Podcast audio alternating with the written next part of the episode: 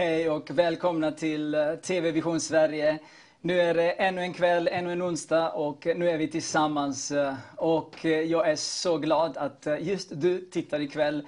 Vi kommer att ha en spännande kväll, fantastisk kväll med spännande gäster. Först ut så kommer Heinz Weissbrott, en känd profil i svensk kristenhet. Han kommer att prata om, inspirera dig och, och berätta lite grann om hans väg till, tills, eh, till, till där han är just nu. Och sen eh, efter honom så kommer vi få en MC-kille, eh, Ulf Mannebäck, som kommer att inspirera dig på sitt sätt. Det kommer bli så spännande. Och inte minst, vi välkomnar den helige Ande att leda den här kvällen. Det är ju så underbart att lita på honom och veta att han leder. Och när han gör det så, det kan inte bli fel, eller hur? Tack så mycket att ni står med oss, eh, kära tittare, kära vänner, kära förebedjare, kära partners och eh, alla ni som eh, tittar just ikväll. Så vi vill bara tacka dig att du står med oss. Tack att du är här. Och vi får ju, Gun säger att jag kollar från Rhodos, Gud välsigna er. Och Elias, uh, watching from Israel, God bless you all. Fantastiskt underbart. Det är så många som eh, Kalmar är med och uh, många, många Göteborg och, och olika platser, uh, Stockholm.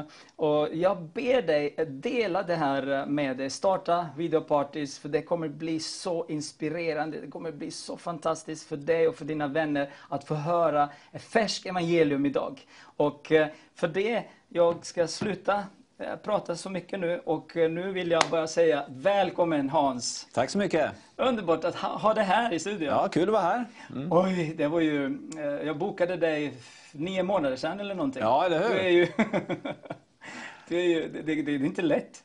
Nej, det, var, det är ganska intensivt ibland. Men så var jag med i somras också ju, på den här sommarsatsningen. Ju. Mm, Mm. yes, amen. Underbart. Det är ju, som jag sa innan, du är ju en känd profil i kristenheten i många sammanhang. Men det är säkert några som tittar och inte känner till dig och Mm. känner dig. Så vill du introducera dig lite? Ja, det är alltid spännande vad man ska säga om sig själv. Ja.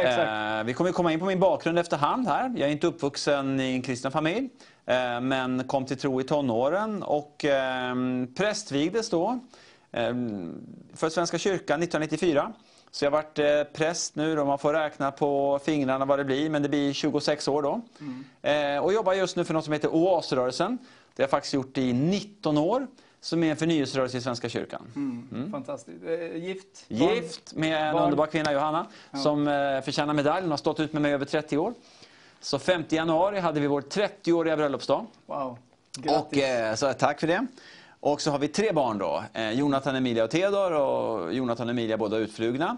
Eh, och eh, Theodor är den enda som är kvar hemma. Då. Okej, ja, ja visst. Ja, men då har ni det kul hemma. Verkligen. Med någon. Jag och mina två barn har lämnat oss, eller flyttat ut. Just det. Så det är ensamt hemma. Just det. Verkligen. Men då har vi fått ett barnbarn, så det är ju roligt. Ja, då har det fyllts på lite därifrån. Ja, lite det är grann bra. så. Det är bra. Eh, Hans, hur, hur blev du frälst då? Du sa att du blev frälst. Eh, vid, Ja. När, när då? Ja, alltså det, var, det var en ganska speciell... eh, Det, det är det för alla tror jag. Det är så fascinerande att våra olika livshistorier, vi märker hur Jesus möter oss. Det är samma Jesus men på olika sätt. Absolut. Ehm, och ehm, för mig började allting egentligen med min eh, storbror. Som eh, läste som konfirmand 1980. Eh, och eh, mycket, mycket intelligent eh, man var han. Och eh, han eh, läste då mm, ett helt år på onsdag eftermiddagar tror jag det var. Och kom hem och sa eh, på slutet av året, i maj, då eh, mina föräldrar hade ordnat ett party som skulle vara en vecka senare, konfirmation och sen bjudning på altanen och allt vad det var. Och så kom min storbror hem och säger att jag tänker inte konfirmera mig. För jag tror inte på det. Eh, han hade diskuterat med prästen, nog drivit prästen nästan till vansinne för Robert var väldigt skärpt och kom med mycket invändningar. Eh, och jag, men, jag tycker det var tragiskt att han, han vid den tillfället då tackade nej. skulle förändra, förändras längre fram. Men, men på det sättet kan jag tycka, eftersom nu jag tror på Jesus såklart. Men jag kan respektera honom för att han förstod någonstans att kristendom handlar liksom inte bara om en tradition eller bara någonting man gör kulturellt. Utan han förstod att i kristen tro finns ett sanningsanspråk, någonting att säga ja eller nej till. Ehm, och tre år senare skulle jag konfirmeras. Och då valde mina föräldrar att eh, aktivera plan B. Okej. De ville ju inte vara med om ännu en gång att det inte skulle bli konfirmation. Eh, så, fast vi inte gick i kyrkan och det fanns liksom ingen tro på det sättet, men de ville ändå att det skulle bli konfirmation då. Va? Så då satte de mig på ett läger som varade i fyra veckor. Eh, och eh, det där tog skruv på mig. Men eh, jag hade inte en färdig tro efter de här fyra veckorna. Eh, och jag kom väldigt snart under lägret fram till just samma sak som jag sa nyss. Att, att Eh, när, jag, fick undervisning om att Gud är allsmäktig och, och, det finns en väg till himlen genom Jesus. Han har dött för mänsklighetens synd, han ger oss förlåtelse, han är den enda som kan ge oss förlåtelse. Eh, Jesus är vägen, sanningen och livet, det är han som väntar på oss på andra sidan evigheten. Det finns en himmel och ett helvete, att det gäller att säga ja till Jesus som han kommer hem till Gud i himlen och så vidare. Eh, när jag hörde allt det här så var jag ganska chockad och ganska störd.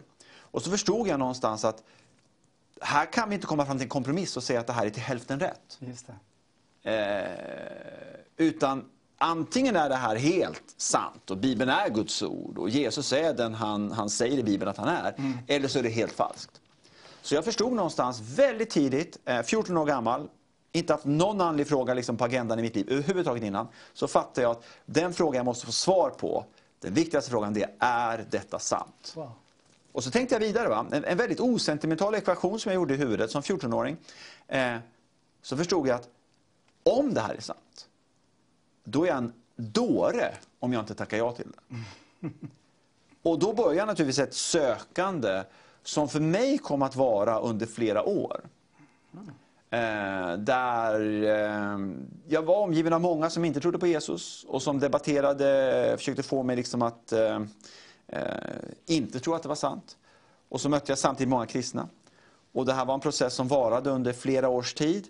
Eh, och efterhand så började jag mer och mer förstå att Jesus är verkligare än jag själv.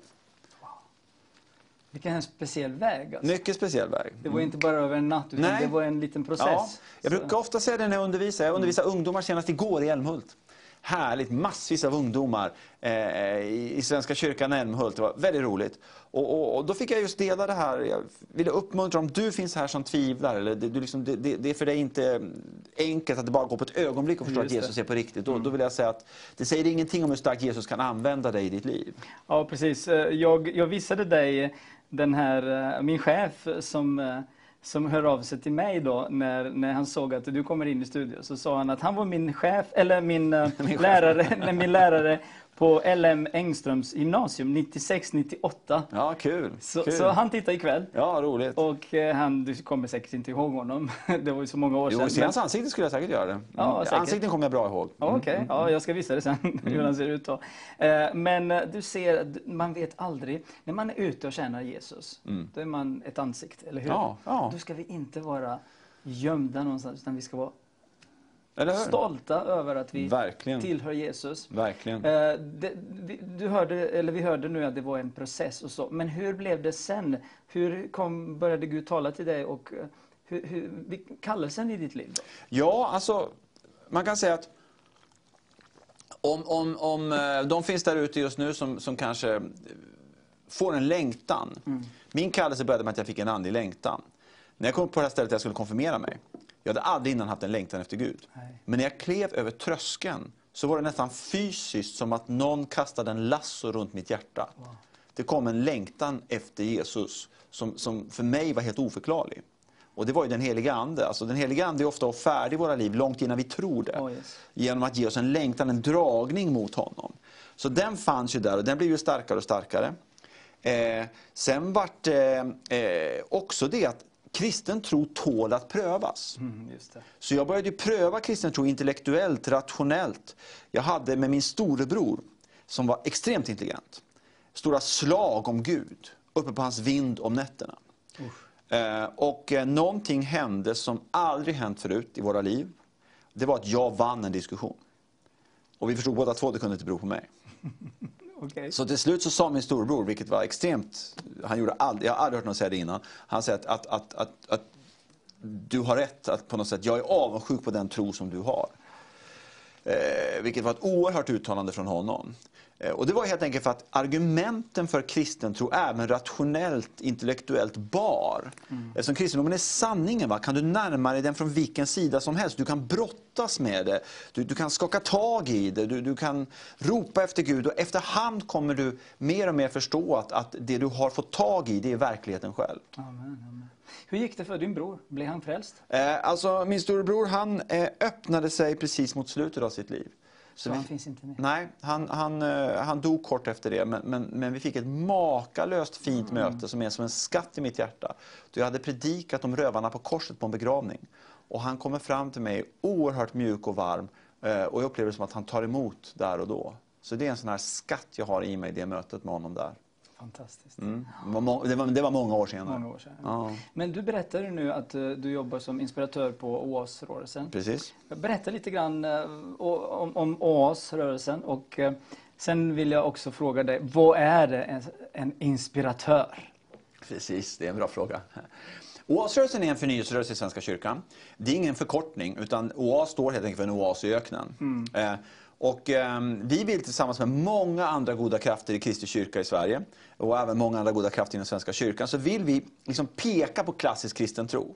Alltså det som egentligen kristna haft som själva DNA i yes. 2000 år. Mm. Tron på Jesus som Gud och människa på samma gång. Unik i världshistorien att han är enda vägen till Fadern. Han är försoningsoffret för hela mänsklighetens synd. Eh, Bibeln, 100% Guds ord. Eh, de här klassiska kristna spikarna, mm. det, det är mycket det vi slår på. Och det har ju alla väckelsesammanhang i alla tider över hela världen sådan gjort. Det är alltid där den kristna kyrkan har växt, där man håller fast vid klassisk kristen tro. Fantastiskt. Och eh, det finns i, i många städer i Sverige? Ja, alltså vi är inte en, en, en, förening med medlemmar, utan vi är en rörelse som eh, bjuder in till olika typer av, av eh, vi brukar ha ett sommarmöte. Nu är allting annorlunda ja, med dessa restriktioner. Men vi brukar ha ett sommarmöte en gång per år där många tusen kommer. Eh, vi brukar ha eh, kurser, oasdagar kallar vi för, för både präster och diakoner och andra är välkomna också, pastorer och frikyrkliga ledare. Ledarkurser helt enkelt. Mm. Och eh, vi brukar ha massa förnyelsehelger runt om i landet eh, som vi liksom anordnar som oas. Då, va? Oashelg i Leksand eller Umeå eller vad det nu är. Eh, men sen brukar vi också, så åker jag ju väldigt mycket på fria kallelser. Till, till egentligen, jag blev jätteförvånad för det har blivit, från många år sedan så åker jag ut till en väldigt stor del av massa olika sammanhang i Kristi kropp kan man säga. Mm, underbart. Och sen eh, åker du som en inspiratör. Ja! och det jag tänker på när jag läser Bibeln så är jag inspirerad att få be mer, att få känna, lära känna Jesus mer. Men när jag får inbjudan att lyssna på dig, vad kan jag förvänta mig av att lyssna från Hans Weissbrott? Ja, alltså om inte den heliga Ande är med, då blir det ingenting. Då, det bara, då blir det bara sånt som jag ska skramla från mig själv. Och jag, jag tycker det är så härligt det Jesus säger när han talar om att han är vinstocken och vi är, är de här vinrankorna mm. som ska bära frukt. Alltså, du vet ju en sån här vinranka är oerhört tunn, tunn ja. ingenting i sig själv, va? men kan bära fantastisk frukt. Oh, yeah. Och Jesus säger, utan mig kan ni ingenting göra. Mm. Så att jag är en syndare som behöver förlåtelse från Jesus varje dag. Eh, och samtidigt då så, eh, en, en skatt jag har med mig i livet, som är en gåva från Gud, eh, som han ju vill ge till varenda person som säger ja till Jesus. Det är en bibelglädje. Så att Bibeln tycker jag på allvar, eh, tillsammans med miljoner kristna genom 2000 år, det, det, är liksom bland det mest spännande man kan göra i livet är att öppna Bibeln. Mm. Varje dag sådan, så är det ofta så att den bästa stunden i mitt liv, det är den stunden då jag får öppna min Bibel en stund. Exakt. Eh, och det är det någonstans, tror jag, som jag brinner för. Att när jag öppnar Bibeln, eh, jag har en glädje i det jag ser och fascinerar. Jag känner mig som ett litet barn, en liten nybörjare som liksom upptäcker mer i, i, i Guds ord som är liksom oändligt rikt. Mm. Rabbinerna kallar ju Bibeln för havet, för att det finns sådana enorma rikedomar. Och, och, det är väl det som är min bön någonstans, att när jag öppnar Bibeln och, och när du öppnar Bibeln med en glädje och en nyfikenhet, att det ska smitta. Just det. Eh, och det vet jag att det kan bara Gud göra. Men om den helige Ande är där, Eh, då är vad som helst möjligt å andra sidan. När han är med, när vi öppnar Bibeln och vi börjar säga något om Bibeln, då, då har man ju så, så, så många gånger i livet fått vara med om att då kan Gud vara med och smitta andra. Och jag blir smittad av att höra andra berätta om Bibeln. Så det är liksom Ja, ett givande och tagande. Ja, och då, då, då inspirerar du andra Ja. Mm. och de andra blir inspirerade och de kan gå ut och berätta. Precis. Eh, Jag, jag blev inspirerad till exempel av eh, din predikan i, på sommarkonferensen om. Malcolms öra. Just det. Kommer du ihåg det? Just det, precis. Men också eh, en annan sak, jag vet inte om du sa det på konferensen, men att just eh, när du började jobba på, eh, för OAS-rörelsen, du ville göra en konferens men det fanns inga pengar. Mm. Du fick ju trampa på vatten. Just det. Men det är just fantastiskt att eh, som en ny präst och så börja eh, göra vissa saker, men då måste man lita på Gud, eller hur? Eller hur? Ta ett steg i tro. Och det var inte det lilla steget du tog. Nej. Man ska hyra det ena och andra och tredje och det fanns ingen budget. Nej, eller hur? Nej, alltså det var ju så komiskt. Va? För att jag hade, hade bestämt mig för när jag anställdes för OAS att jag skulle ligga lågt första året. Vilket kan vara vist, liksom var man än blir anställd. Ehm, så jag tänkte ligga lågt. Ehm, inte vara passiv, men ändå inte komma med några egna initiativ. Och så, du vet, OAS och många kristna sammanhang, vi går från ekonomisk kris till allvarlig ekonomisk kris. Vi har ju totalt trosbudget, vi är helt beroende, vi får inte en krona bidrag, utan allt är gåvor och givande och sådär. I vilket fall, så de hade tagit en stor ekonomisk risk genom att anställa mig. Och så dag två när jag, när jag är anställd, andra dagen, 2 augusti 2001. Så när jag ska posta ett brev upplever jag att jag ska inte posta brev. Jag får ofrid över att posta brevet i den postlådan, brevlådan. Tycker jag, det här är ju väldigt konstigt, jag kan inte, men jag, bara, jag får ofrid. Och så bara förnam jag en väldigt stark längtan eh, som jag förnam som den helige Andes tilltal att jag skulle posta brevet utanför Liseberg. Och när jag gör det så bara kommer det över mig så stark Guds närvaro och så, så bara börjar det ringa inom mig. Eh, som att det är som Gud eh, bara ger mig att, att eh, vi ska arrangera en pingstkonferens på Liseberg. Eh, och så tänker jag, ja men bra, vi gör det om fyra år. Men då fick jag ofrid igen. Tre år, ofrid, två år, ofrid. Till slut förstod jag att det Gud ville, det var ju nio månader från då. Eh, och, det, ja, och sen styrelsen sa ja direkt, vilket chockade mig. För jag sa till Gud att styrelsen måste säga ja direkt. Det får inte vara något motargument här, vi ska satsa så här. Det, det är Gideonsullen, på tal om Ja, Gideon och precis, ja. Och de bara sa ja direkt till min enorma chock då. Så det var en bra styrelse, men det var ju verkligen ett steg i tro sådär, direkt när jag hade blivit anställd. Och på den vägen var det. Så vi hade konferenser tre år på raken. Tredje året kom ju Carola ner och sjöng och vi hade full hall och eh, massa, eh, både präster och pastorer och, och ja, 2000 personer i hallen och det var riktigt starkt. Mm. Fantastiskt. Då. Eh, Det lilla, eh, inte lilla, det stora sammanhanget och eh, den satsningen som gjorde på Det finns hopp-kampanjen. Mm. Eh, Det, det föddes för två år sedan och sen förra året så började ni med tre platser va? i Sverige. Ja, och där kan man också säga, på tal om vision, där är ju Gud rolig. Va? För att- Precis, berätta lite. Nej, men äh, Om det- jag, om- jag känner ju Sebbe väl. Va? Eh, Så att, äh, vi, vi har tät kontakt, en underbar, underbar broder. Eh, och jag försöker stötta honom. Och så ringer han, och det, var inget, det är inget ovanligt, men så ringer han. Och då är jag morgontrött. Det här är i augusti för två år sedan. Okej. Jag är morgontrött, det är jag bra på. Och så sitter jag och slår i Bibeln. Och så känner jag så att nej, men jag, jag ska inte läsa det jag liksom är min vanliga bibelläsning. Så att jag slår vidare och tänker, ja, vad ska jag läsa? Och så bara föll Bibeln upp på Jesaja 54. Så jag står liksom och slår så här och så kommer Bibeln på Jesaja 54. Och jag sitter där morgontrött vid köksbordet. Och så börjar jag läsa då. Va? Eh, jubla du ofruktsamma, du som inte har fött barn. Brist ut i jubel och ropa av fröjd, du som inte har födslovärkar. För den ensamma har många barn, fler än den som har en man, säger Herren. Och jag tänkte så här, men jag är inte på något jubelhumör. Men det var precis som att den helige Ande bara drog mig mot texten, så jag fortsatte läsa. Utvidga platsen för ditt tält. Spänn ut tältdukarna där du bor och håll inte tillbaka. Gör dina tältlinor långa och dina pluggar starka. För du ska breda ut dig både höger och vänster. Och så bara fortsätter texten sådär. Och, och precis när jag läste på versen så ringer det. Va? Eh, och nu är telefonen avstängd så jag vågar lyfta upp den. Och då är det Sebbe. Eh, och eh, jag bara känner att jag ska ta det direkt, mitt i bilen, men jag ska ta det ändå. Och han är entusiastisk just då. Han har precis fått liksom ett tilltal från Gud. Och han säger att jag ser framför mig hur vi ska ha tältmöten över hela Sverige. Vi ska ha ett stort tält för många tusen människor. Och vi, ska, vi ska åka runt med det här i Sverige och även i de stora städerna. Och många tusen kommer att bli frälsta. Eh, han, är, han är helt igång sådär. Va? Och jag känner hur Guds närvaro kommer över mig när han säger det. Och så samtidigt säger jag till honom så här, det är jättebra, gör det du. Liksom. Du, du är evangelist, det, det är perfekt, liksom. jag stöttar järnet. Nej, nej, säger Sebbe, jag tror du ska vara med i ledningen. Ja, tror du verkligen det, sa jag. Sa han. Ja, vet du vad tecknet är? Sa han. Tecknet är att flera av oss som precis har fått den här visionen, vi har fått det eh, eh, genom att Gud har gett oss Jesaja 54. Och precis då läser jag de verserna. Så jag liksom, han vet ju inte det. att Jag sitter precis och läser det han säger. Underbart. Så då, det var som att Jesus stod bakom mig och, och, och garvade. Va? Så, Got you! Där har jag det. Liksom. Så att sen var det bara att sätta igång.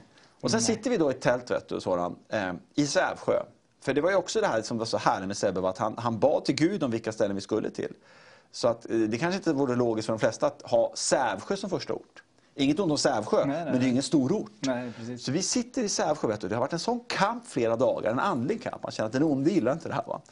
Eh, och så sitter vi en timme innan tältmötet ska börja, jag kommer aldrig glömma det. Det här är för ett år sedan, i juli. Och jag är så trött och jag känner liksom att det här är inte bara en vanlig trött utan det här är, liksom, det här är en andlig kamp. Va? Och så sitter jag och tittar ut i lilla Sävsjö, ett tält med över 4 000 sittplatser. Jag tänker, vi är galna. Det här, det här, är, det här är totalt skruvat.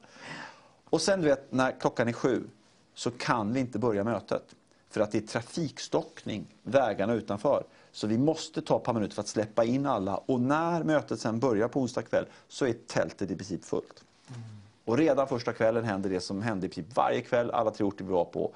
Att du ser hur människor sen strömmar fram för att ta emot Jesus. Och många av dem, inte alla kanske, men många märker du, är, är väldigt ovana vid kyrkan.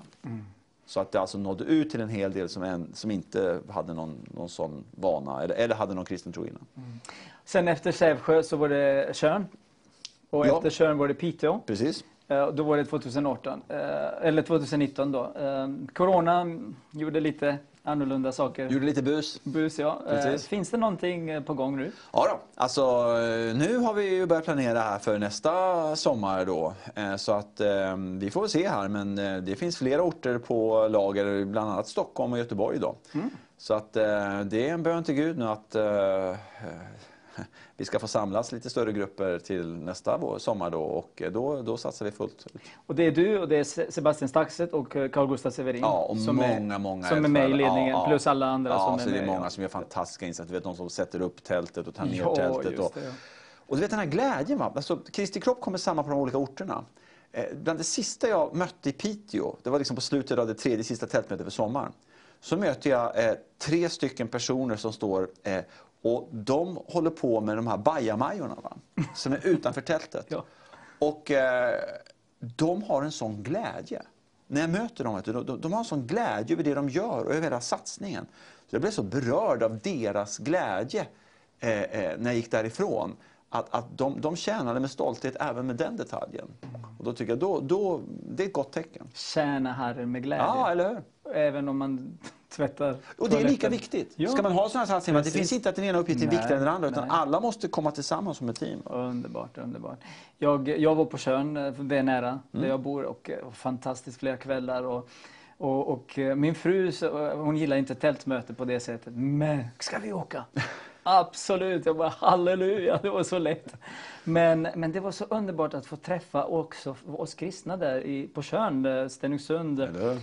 För att komma lite större sammanhang. Ja, så visst. det var riktigt, riktigt bra. Ja, ja, visst. Ja. Då ber vi dig himmelske far och vi tackar dig för att du är här just nu. Och jag tackar dig för att du inte bara är här, utan du är hos var och en som tittar på det här programmet. Och tack far i himlen att du älskar varenda person lika mycket.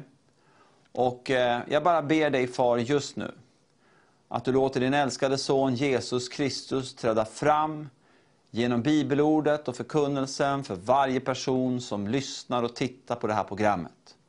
Och jag ber dig helige Ande att du just nu kommer med glädje och frid, att du ger oss den där längtan vi talade om, en längtan efter dig Jesus. Och jag ber att det kommer till varenda person som är med just nu och som tittar. Att du helige Ande kommer till oss med liv och med frid och med glädje. Det ber vi dig far i Jesu namn. Amen. Ehm, det finns ju så många fascinerande personer som vi möter i Bibeln. Och jag älskar det här att, att Bibeln är ju eh, en bok som låter oss ta del av hur väldigt, väldigt olika människor, män och kvinnor, blir drabbade av Gud. Eh, Och eh, en sån person är ju Paulus. Paulus som eh, skrev så många bibliska brev. Paulus, en av de eh, största ledarna eh, i den kristna kyrkan genom alla tider. Och Paulus, han var ju en, för de som levde på den tiden, för 2000 år sedan, han var ju en osannolik person att tänka sig som en Jesu lärjung och ännu mindre som en ledare för den kristna kyrkan. För Bibeln beskriver i Apostlagärningarna hur han var en av de främsta fienderna mot den kristna kyrkan. Han, han, verkar ha, ha varit en av de som faktiskt ledde förföljelsen mot de kristna. Men just han blir verkligen drabbad av Jesus. När han är på väg till Damaskus för att förfölja ännu fler kristna, så äh, möter han Jesus i förkrossande härlighet. Och eh, han blir helt utslagen av det mötet. Han ligger i mörker i tre dygn. Och till slut sänds en kristen broder, Ananias, till Paulus. Och han får reda på att han är förlåten, att Jesus har dött för hans synder, att han kan få bli ett Guds barn, att han kan få ta emot den helige ande, bli en kristen. Eh, och eh, han tar emot. Och så börjar en av de mest fascinerande vandringarna tillsammans med Jesus. Och Paulus, när vi möter honom i den text som jag strax ska dela lite av, eh, då har han kommit till slutet av sitt liv.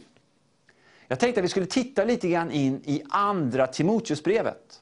Och de flesta tror, som studerar Bibeln lite grann, att andra Timoteusbrevet, det är nog Paulus sista brev.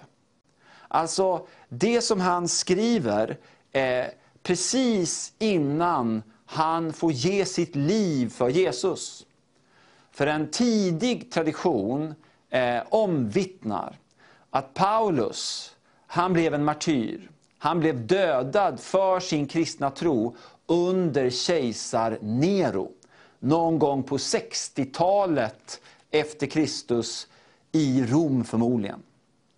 Och eh, när vi stiger in i Andra Timoteusbrevet så möter vi Paulus när han själv vet att han är på sitt livs upplopp.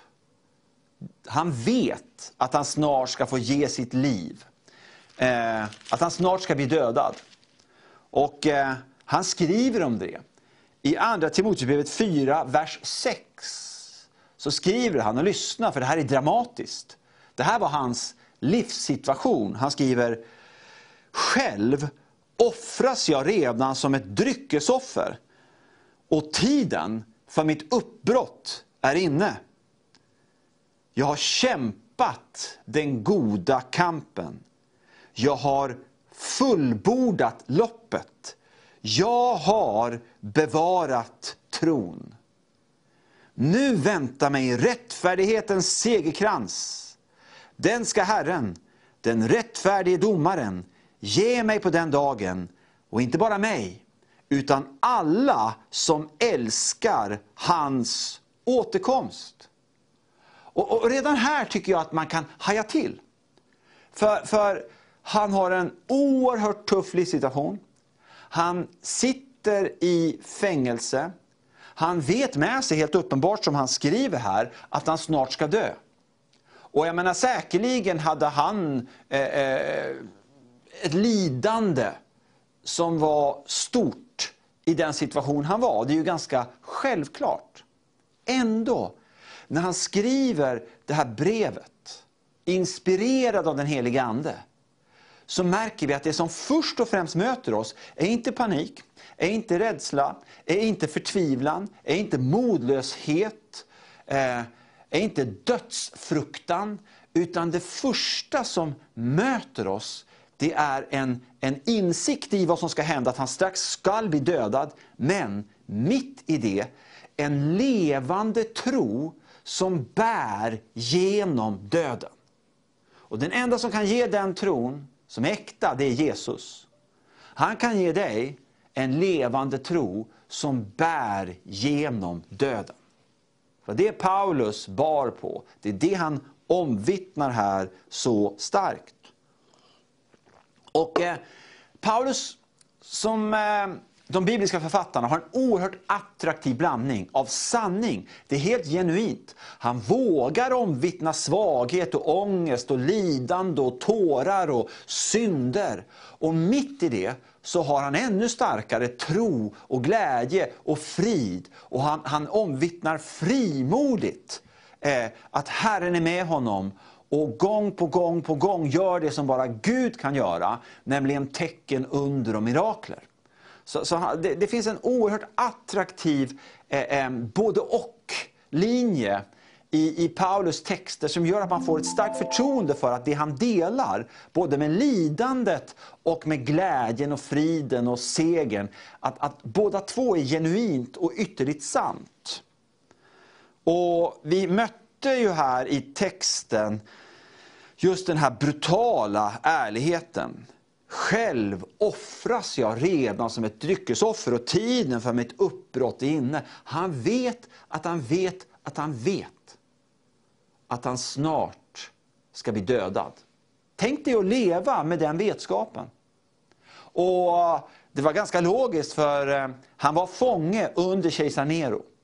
Och kejsar Nero började faktiskt som, som en hyfsat samvetsöm person, men han blev mer och mer brutal och despotisk ju längre tiden gick. Och när vi kommer in i 60-talet så var Nero en fruktansvärd man och kejsare för världens mäktigaste imperium där Paulus var fånge i huvudstaden. Och Nero hade verkligen ett speciellt hat och en udd riktad mot de kristna. Så Paulus visste att hans liv, hans dagar var räknade. Snart skulle han få ge sitt liv. Och så säger han efter det, jag har kämpat den goda kampen. Och det här kommer från ett grekiskt ord, agonizo, som vi har i engelskans agony. Och agony, det är ett ord på engelska, vi översätter till svenska, som inte bara, bara betyder lidande, utan faktiskt ångest och nöd. Så, så man kan säga att, att eh, det här ordet för kamp, när han skriver kämpa, kämpat, agonizo, det, det är ett ord som, som, som eh, på något sätt det innehåller blod, svett och tårar. Det, det, det är en väldigt ärlig, eh, ett ärligt vittnesbörd om hur, hur, hur kampen är ytterligt reell i Paulus liv. Han, han har kämpat, han har fått kämpa mycket, bära sitt kors i Jesu efterföljd. Eh, men han kallar det inte för den onda kampen. Han kallar det inte för den hemska kampen. Utan det läckra är att han lägger till grekiskans kalon, goda kampen. Kampen är god, varför? Jo, för att han följer efter Jesus. För att han är buren av kärleken själv. För att han blir förlåten varje dag. För att han får vittna om Jesus för andra som får ta emot Jesus. Paulus har fått se genom sitt liv hur, hur tusentals människor får ta emot Jesus och frälsningen till evigt liv, ta emot Guds förlåtelse eh, genom Paulus vittnesbörd och det den heliga Ande har verkat genom det. En, en enorm skatt. Så mitt i, i, i blodet och svett svetten och tårarna så har Paulus fått se något som är ännu mycket starkare. Och det är segern och jublet och förlossningen och räddningen som har nått så många. Och därför bland annat kallar han det för den goda kampen. Och det ska du aldrig glömma om du följer med Jesus, om du följer efter honom. Visst har vi ett kors, visst finns det både blod, svett och tårar när vi följer efter Jesus. Han har faktiskt inte lovat något annat. Men det finns något som är mycket starkare. Och det är min vän att det är den goda kampen. När vi följer efter Jesus så är det värt allt. Och eh, Det är helt underbart att höra hur Paulus sen säger, jag har fullbordat loppet. Och där använder han ju en idrottsliknelse. Det märks att, att Paulus, och det, det uppmuntrar mig lite grann för jag, jag gillar sport, eh, hur, hur, Paulus ha, eh, kommer till arenan där, där löparen sprang för att få den här lagerkransen som var tecknet på att man hade vunnit loppet. Och, och, Paulus vet att han nu har kommit till liksom änden av loppet och då säger han med jubel, jag har bevarat tron. Och det där är ett underbart uttryck, att bevara tron. Det är vår kallelse som Jesu lärjungar. Inte att komma med vår egna liksom, hopsnickrade tro, utan att bevara den kristna tro som har getts oss genom Bibeln. Det, det, är det vi ska göra. Det är något heligt som vi har fått. Vi har blivit anförtrodda eh, den kristna tron. Och så kommer det här, nu väntar mig rättfärdighetens segerkrans. Och, och, när Paulus talar om rättfärdighetens segerkrans får man inte glömma att genom hela Paulus liv, från det att han blev kristen, så fanns det ju en röd tråd. Och det var att han inte hade sin egen rättfärdighet. Att han inte kom till himlen av sin egen kraft. Att han inte kunde förlåta sig själv. Tänk väl vad han hade med sig. Han hade på sitt samvete att han hade förföljt många, många, många kristna innan han kom till tro. Så det han vet det är att han blir rättfärdig genom att han blir iklädd Kristi rättfärdighet. Jesu Kristi förlåtelse som han visste att han behövde varenda dag. Så den här rättfärdighetens segerkrans som vi får eh, bära i evighet i himlen, det är en nådakrans min vän. Det är inte en krans på grund av våra prestationer, vi har varit så duktiga. Nej, det är Jesu rättfärdighet för oss, för att han dog för oss på korset. Så eh, säger du ja till Jesus, då har du en sån segerkrans, en nådakrans som väntar dig i himlen. Och, och, när det var ett lopp, det är också där lite grann som Paulus är inne, att, att, att, han vill koppla till det här med loppet. När det var ett lopp där i antiken, Eh, då vann ju bara en loppet. Så är det också idag, eller hur? Det är bara en som får guldmedaljen. Men med Jesus, då vinner vi alla loppet. Vi alla får en segerkrans. Eh, och det är det han kopplar vidare till när han säger att det inte bara är jag som ska få den här kransen, som dessutom inte är min rättfärdighet, utan en Kristi rättfärdighet. Utan alla som älskar Jesus, som älskar att han kommer. Eh, och redan här då har vi fått smaka på, som jag sa innan, ytterligt fascinerande. Att den är Paulus, som är ett steg ifrån döden, som vet att han snart ska få ge sitt liv. Det här brevet, det är fyllt av ande och liv. Och det är ett starkt vittnesbörd just på detta att Jesus har dött, men han har uppstått från de döda. Jesus är i himlen just nu. Han har besegrat döden. Han har redan knäckt dödens udd. Och just därför så kan Fadern, Sonen och den helige Ande ge Paulus kraft och hopp. Så när han borde vara knäckt, när han borde vara förtvivlad, när han borde ha dödsångest som liksom det bärande i livet, så är det precis tvärtom. Andra Timoteusbrevet, du kan läsa det själv sen när jag har predikat färdigt, eller titta färdigt på programmet först, men, men du kan göra det sen, senare ikväll eller imorgon. Så kan du märka att, vänta nu, det är helt makalöst att det här brevet på fyra kapitel, det, det, man kan läsa rätt snabbt. Här, här, här glöder det, här brinner det av tro, hopp, liv, kärlek, medlidande, klarsyn. Och det tycker jag är ett ytterligt starkt tecken på detta med att den Jesus vi följer, han har besegrat döden. Så han kan ge oss kraft och liv och hopp i vilken situation som helst. Hur djupt du än har fallit, hur, hur mörkt det än är i ditt liv, hur tjocka molnen än är, hur mycket dödsångest du än har. Jag har ofta umgåtts med olika typer av ångest. Eh, hur mycket du än har av det som är negativt, så, så lär oss andra Timoteusbrevet att den Jesus som har besegrat döden och som har dött för dig på korset, han kan komma till dig nu med samma glädje och frid som han gav Paulus, som fick Guds egen kraft precis innan döden. Och, och Det är makalöst med andra Timoteusbrevet, för, för jag brukar säga så att det är som att brevet brinner. Var du än läser i Andra Timoteusbrevet så märker du att, att, att, det finns en eld i det här brevet. Och det, det, det, är verkligen kärlekens heta eld, det är hoppets eld, det är andens eld. Och eh, i det här sista brevet Paulus skriver så är det också fascinerande att, att eh, Gud ger Paulus i det här brevet, som är hans sista brev förmodligen, en personlig lins som liksom vi får läsa det här brevet genom. Vad menar jag med en personlig lins? Jo, om du tittar i början av brevet så står det ju de första verserna. Sista brevet Paulus skriver då förmodligen står det, Andra Timoteusbrevet kapitel 1, vers 1. Från Paulus, genom Guds vilja, Kristi Jesu apostel, sänd att förkunna löftet om liv i Kristus Jesus. Och så kommer det. Till Timoteus, mitt älskade barn. Så Andra Timoteusbrevet är ett brev från den helige Ande via Paulus till, till, till alla tidsåldrar, för det, det, har blivit en del av Bibeln. Eh, för oss alla, absolut. Men det skrevs initialt till en person som Paulus var mycket, mycket nära förtrogen med i en, i en varm, levande, djup personlig relation. Eh, och, och, det tänker jag på något sätt att, att det visar oss att det finns något relationellt, det finns något vänskapligt, det finns något ytterligt personligt i det här brevet.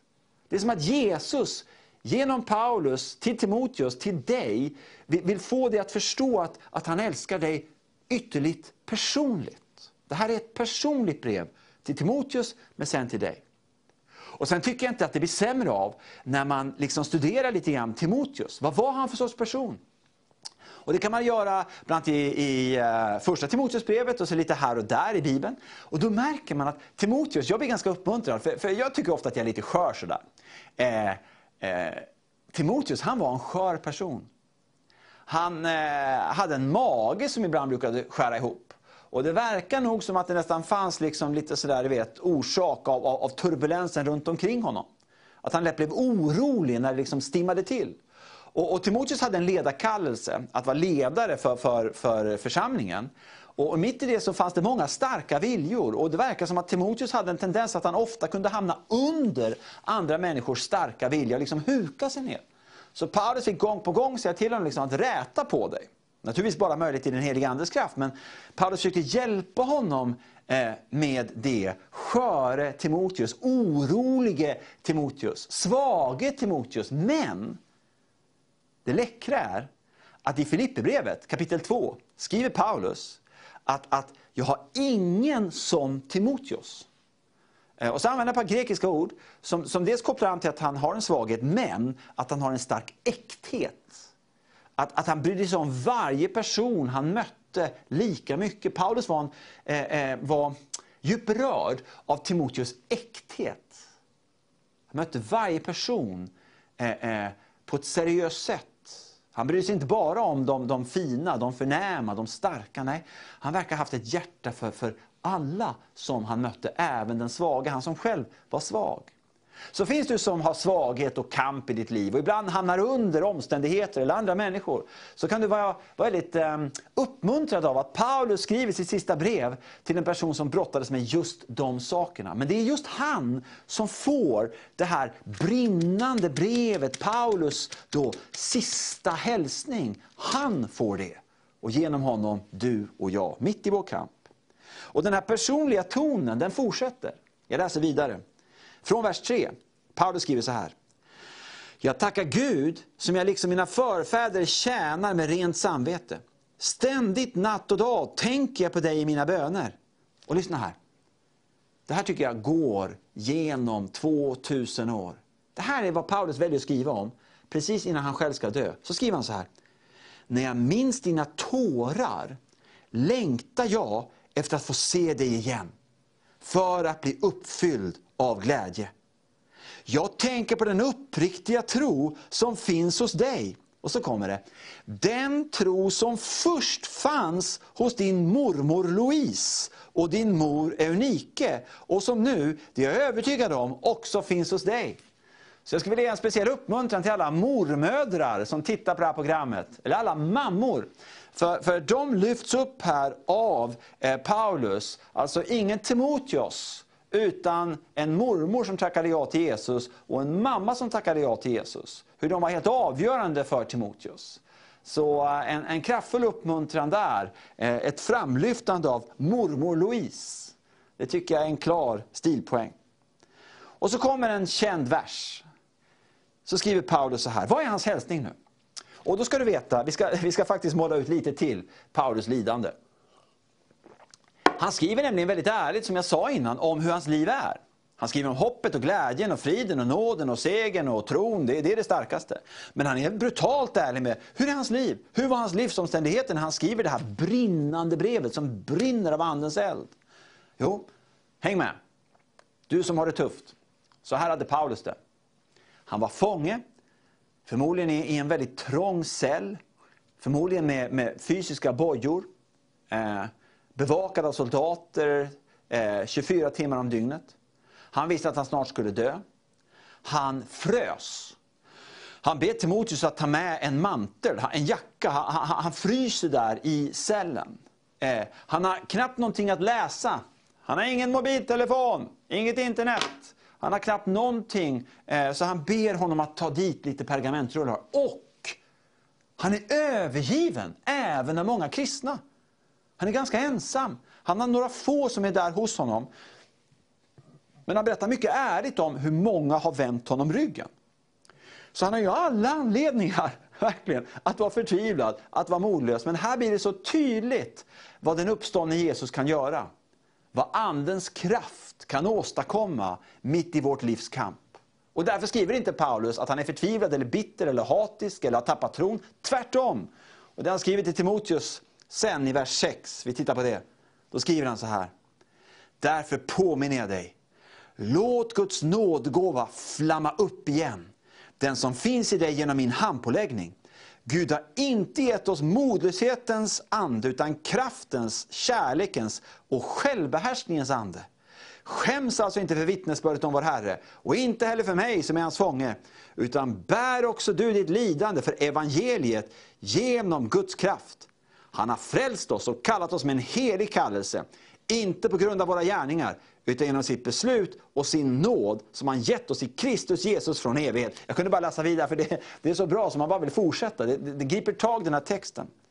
Och, och Det som han bland annat hälsar då Timoteus, det är det här att nådegåvan ska flamma upp igen. Och, och Tittar man lite grann i grekiskan där så, som, och vet hur det fungerar i antikens värld, så var det sällan så att du hade liksom en låga som hela tiden brann, utan du hade det under en härd. Och så kunde du blåsa på med luft och liksom ta bort ett lock och så flammar upp igen. Så det var väldigt naturligt att det fanns ett kontinuerligt skeende. Jag tror det är det Paulus är ute efter. Att, att han, han säger till, till Timoteus att låt andens eld, som hela tiden liksom ligger här och pyr här inne, låt den gång på gång på gång flamma till. Och flamma till. Och flamma till. Och flamma till. Och, och Det tänker jag att det är en påminnelse till dig och mig. Mitt i vår kamp, vårt lidande, våra problem som Jesus har mycket stor barmhärtighet med, som han vill hjälpa oss med. Mitt i det, så har du sagt ja till Jesus, så bär du på liksom en lavaström här inne.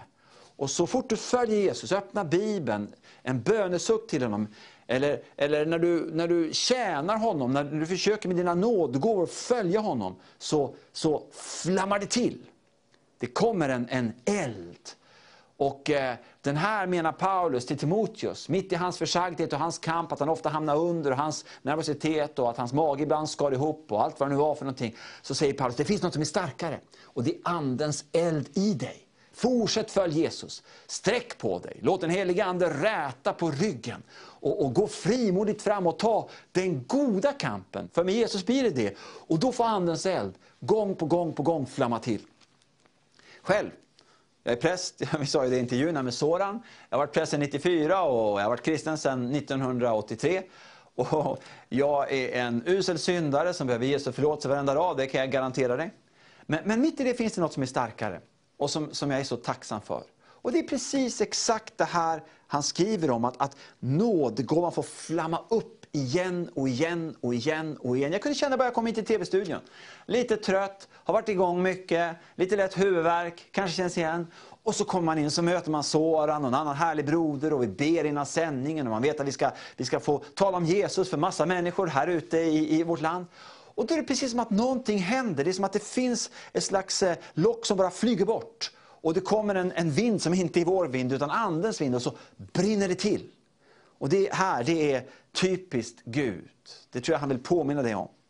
Och sen då till sist, bara absolut på slutet, hoppas du är vaken, så vill jag bara läsa det som eh, Paulus skriver i sista kapitlet. Vad blir liksom hans sista hälsning här? Jo, i det sista kapitlet så skriver Paulus så här till sin älskade Timoteus och genom honom till oss. Jag ska bara läsa två verser. Han skriver så här. Jag uppmanar dig allvarligt, inför Gud och Kristus Jesus som ska döma levande och döda, inför hans uppenbarelse och hans rike. Och tittar man i grekskan här så märker man att, att, att eh, det, här också har vi det här att han, han, han menar att han själv kommer stå inför Jesus snart. Alltså han snart kommer få ge sitt liv. Eh, I himlen alltså. Men så fortsätter han. Predika ordet. Träd fram i tid och otid. Och där tänkte jag vi skulle eh, landa idag. Så bland det sista som Paulus säger till Timoteus och genom Timoteus till dig och mig. Bland det sista som vi hör hans röst tala till oss inifrån fängelsecellen. Kanske kan du se honom framför dig, där han darrar av köld, där han sitter ganska ensam. Där han sitter utan någonting att läsa, där han har på sig bojor, där han snart ska stappla iväg och de ska förmodligen eh, eh, låta honom bli halshuggen. Förmodligen var det så han dog. Vad säger han? Jo, han skriver. Han skriver inte lägg ner, ge upp, det är farligt att vara kristen, göm dig i en grotta. Nej, utan det han skriver är predika ordet. Och när det står predika här, så är det ett verb på grekiska kerysso. Och kerysso, det kommer från eh, keryx. Och keryx, det var en speciell funktion, det var en speciell person i, i romarriket, i antikens värld. Keryxen, det var en härold. Det var kejsarens härold, det var alltså kejsarens språkrör. Och när härolden talade, då talade kejsaren. Det var hans eget språkrör. Så härolden, Keryxen, hade en enorm position, och en enorm respekt och en enorm auktoritet. Inte i sin egen kraft, utan just för att han var då språkröret för kejsaren. Och jag har läst på om den här Keryxen. Och det är faktiskt så att härolden hade en helt unik position. Vet du vad han kunde göra? Jo, mitt under brinnande krig så kunde härolden skickas in i fiendearmén. Och fiendearmén fick inte röra honom och gjorde inte det heller. Och han fick gå hela vägen till den högsta ledaren för den fientliga makten och tala om vad som var kejsarens beslut. Och, och nu då, Paulus i sin svaghet och sitt lidande, som snart ska få ge livet för sin tro, där han sitter och huttrar, så ger den helige Ande till honom och via honom, via sköre Timoteus, till dig och mig, att vi ska aldrig glömma att säger vi ja till Jesus, går vi med honom av nåd, då är vi hans härålder. Där du går fram, där går Jesus fram i dig. Du är som åsnan som Jesus rider på. Och Det betyder, mina vänner, att när som helst, där du är, så kan plötsligt det du säger få en himmelsk tyngd. Och Då fortsätter Paulus och säger med glimten i ögat, det är heligt, det är Guds ord, och det är med glimten i ögat. Då säger han så här, både allvarligt och med glimten i ögat på samma gång. Så säger han så här, träd fram i tid och tid det är grekiska ordet kairos. Det är ett speciellt ord som betyder rätt tid. Det fanns ett annat grekiskt ord, kronos, som betyder klocktid, typ 15 och 14 eller som det är just nu, kring 20. Men, men kairos, det betyder speciellt Guds tid, rätt tid. Så, så Paulus säger, träd fram i kairos. Men så fortsätter han, ledd av den helige Ande, och så skriver han då, och otid. Och då använder han ordet akairos, som mig veterligen är det enda gången i Nya Testamentet som det grekiska ordet används, alltså otid. Så Paulus säger, du är en härold. Du har med dig Jesu kärlek. Du har med dig budskapet om, om, om vägen till evigt liv. Eh, var frimodig. Träd fram när det är läge. Men jag tycker det är så underbart. Varför inte också träda fram när det inte är läge? Jag menar, du pratar ju om Jesus eller, eller, eller en kärlekshandling. Att du som kristen eh, går till någon eh, och, och, bara är där. Och de får upp ögonen för att du gör det här för att du följer Jesus. Så, så Paulus han säger på något sätt, ge järnet, var offensiv, du bär med dig att du är en härold för, för evighetens Gud, för han som är enda vägen till Fadern, Jesus Kristus, i Andens kraft som vi låter den här nådegåvan flamma upp igen och igen och igen och igen, när vi som minst anar det. Så, så det sista ordet jag får, det är helig förväntan. Eh, och låt mig då få be att vi ska få mer av det, det som Paulus här vill smitta oss med. Ja, vi ber till dig Far i Jesu namn. Vi tackar dig för att du bara omvittnar så tydligt genom Paulus liv att du har besegrat döden. Tack att du bara gav Paulus en sån stark frid och glädje och förväntan. Tack att du gav honom det här brinnande brevet när han stod inför döden med den här fruktansvärda livssituationen. Tack att det visar oss, Herre, att du Jesus ska komma till oss när som helst, hur som helst, var som helst, i vilken situation som helst. Men förlåt för våra synder. Du kan komma med läkedom när vi behöver läkedom. Och du kan komma Herre med hopp och frid och glädje och förlösa oss mitt i en mycket, mycket svår livssituation och visa att du själv och tron på dig bär genom allt mörker, genom all ångest, genom all nöd, genom döden hem till dig. Och Herre, ge oss frimodigheten att bära med oss budskapet om dig. Både i tid, men också i otid. Det ber vi dig Far. I Jesu namn. Amen. Tack Hans för det här otroligt inspirerande eh, Paulusbreven till oss och eh, till Timoteus, men även till dig och mig idag. Så det är så underbart att få lyssna till dig. Tack så jättemycket och Gud välsigna dig Hans Weissbrott. Men nu sitter jag till, tillsammans med min nya gäst, nästa gäst, Ulf Mannebäck. Välkommen hit Ulf! Tackar, tackar. Fantastiskt! Det blev ju lite Uh, annorlunda uh, utseende, lite klädstil och allting. Ja. Men med den brinnande Guds helige Ande, eller hur? Amen. Fantastiskt. Och uh, ja, Ulf Mannebäck, vem är han? Ja, vem är han? Precis. Kan du berätta?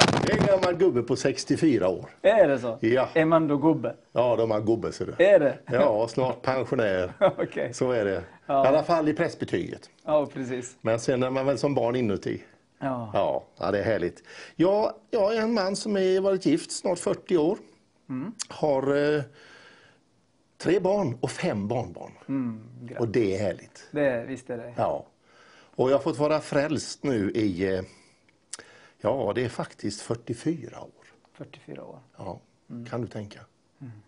Men du, du sa att jag blev frälst, eh, okej, okay. men då ska vi gå tillbaka till det här livet eh, innan Jesus. Ja. Det fanns liv innan Jesus, eller hur? Det var så. Och det är ju så här att jag kommer ju alltså helt utifrån.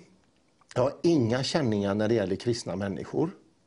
Min pappa var sådan att det var väldigt viktigt med traditioner så vi skulle konfirmera oss. Men han hade ingen som helst respekt varken för Gud eller kyrkan, någonting så han till och med svor i kyrkan. Mm. Alltså här fanns ingenting och jag hade ingen aning. Och jag lyssnade inte på den stackars prästen heller för att liksom det var så avigt. Man var så född i det här med förakt för allt det här med tro och kyrka. Jag hade ingen aning liksom. Mm. Och, eh, men det är också på det viset att nu sitter vi här. Och jag vill ändå dela lite grann ut från mitt liv och det är inte lättvindigt. Utan det här är så att jag känner bara att det är så viktigt att kanske någon behöver höra om Guds kärlek Amen. när det gäller sådana här saker som jag ska vittna om nu. Mm. Därför att jag är uppvuxen i ett sådant sammanhang. De skilde och gifte sig i två omgångar, mina föräldrar med varann. Det var mycket stök och bök. Farbror alkoholist, jag fick värja mig för att inte bli antastad. Och det ena med det tredje. Mitt första möte med att jag fick reda på att det var en pappa. Eh, jag bodde med min mamma alltså, och mina två äldre systrar. Och mitt första minne av att jag hade en pappa var en skräckupplevelse som har satt sig så hårt så det finns fortfarande efter så många år. Wow. Och jag är så liten så jag sitter på golvet i köket och leker. Och plötsligt så är min mamma i full slagsmål med en karl som inte jag visste vem det var. Men jag var ju så liten så jag hade inte så många begrepp. Jag vet inte hur gammal jag var, men jag var så pass liten så jag inte riktigt visste vad det handlade om. Men min minnesbild är hur hon far som en vant över köksgolvet hängandes i sin egen handväska. Och det var en sån skräckupplevelse så det har satt sig. Sen gick åren och de gifte sig igen och jag har flyttat mycket och det innebär att man blivit mobbad därför att man är avvikande. Det kan vara brutala tag i skola och annat. Pappa var sån också att han hade ett handikapp. Han var lungopererad för TBC så han hade bara en halv lunga så att han hade väldigt svårt. Och han hade också sin bakgrund som hade säkert präglat honom. Men att vara uppvuxen med att aldrig duga. Just. Det spelar ingen roll vad jag gjorde så hade han gjort det bättre om inte han hade varit skadad. Och han kunde exempelvis inte köpa en vattenslang när man skulle tvätta bilen utan det skulle gå med en spann och då gick jag inte tillräckligt fort. Och han hade sannerligen gjort fort. Och sprang jag då, ja då spillde jag ut. Ja, då spillde jag ut.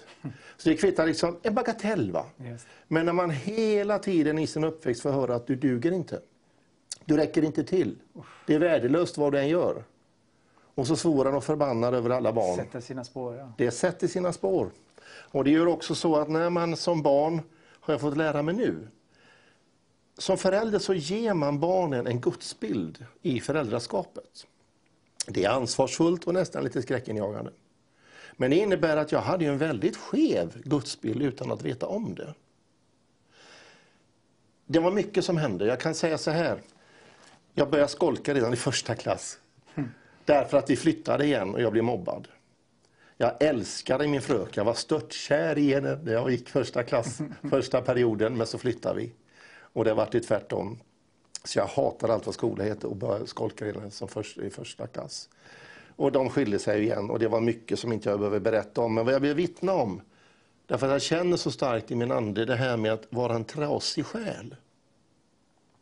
Att ha en trasig själ. Man kan ha det av olika skäl.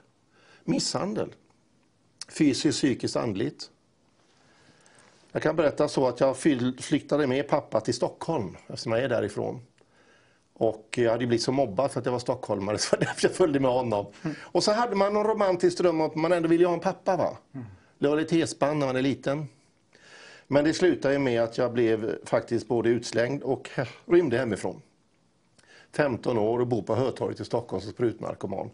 Alltså, då förstår man att det finns ju en resa. Va? Ja. Det där händer ju inte över en dag. Nej, oj, nej. Ja, det blir ju polisen och det var socialtjänst, det var fosterhem och det var allt möjligt. Det gick så illa så att jag vet vad det vill säga att ha ångest. Jag vet vad det vill säga att kliva på spårvagnen där fram och folk tittar på en därför att de har huvudet åt det hållet om man går fram först. På först va? Men när man får panikångest är det inte logiskt. Så jag har kastat mig handlöst av spårvagnar. Därför att jag, får, jag orkar inte, jag klarar inte. Jag tog en överdos av LSD som 14-åring. Det är ett nervgift, LSD, man får hallucinationer. Jag tog en sån kraftig överdos efter ett bråk med några kompisar så att jag fick lida i sex år. Va? Mm. På vilket sätt? Så fort jag var still så rörde sig världen. Om jag satt och fladdrade stod världen still. Oj. Och det där är ångestframkallande. Jag försökte periodvis vara nykter. Jag satt och väntade på bussen. Sitter still, trött på morgonen och bussen kommer. Helt plötsligt så är asfalten en flytande å och bussen är en, så, en sån här bit ovanför backen. Och så ska man kliva på och sikta rätt och när man ska kliva på. Alltså när det håller på så hela tiden, dag ut, dag in. Man måste röra sig för att världen ska stå still. Det är inget roligt. Det är hemskt. Jag säger det här därför att jag känner att du kanske finns med här som har blivit tilltufsad. För det här är inget jag pratar lättvindigt om. Jag känner i mitt hjärta att det här tar på lite grann. Men jag gör det av ärlighet därför att jag längtar efter att någon annan också ska få uppleva vad jag fick uppleva. Jag kom in på något som heter Linnéhuset här i Göteborg. Okay, Linnégatan 35. Absolut. Jag vet inte hur det är med det nu. Ja, det finns äh, verksamhet. Det gör det. Vi har haft några gäster här i ja. studion också från Linnéhuset. Ja.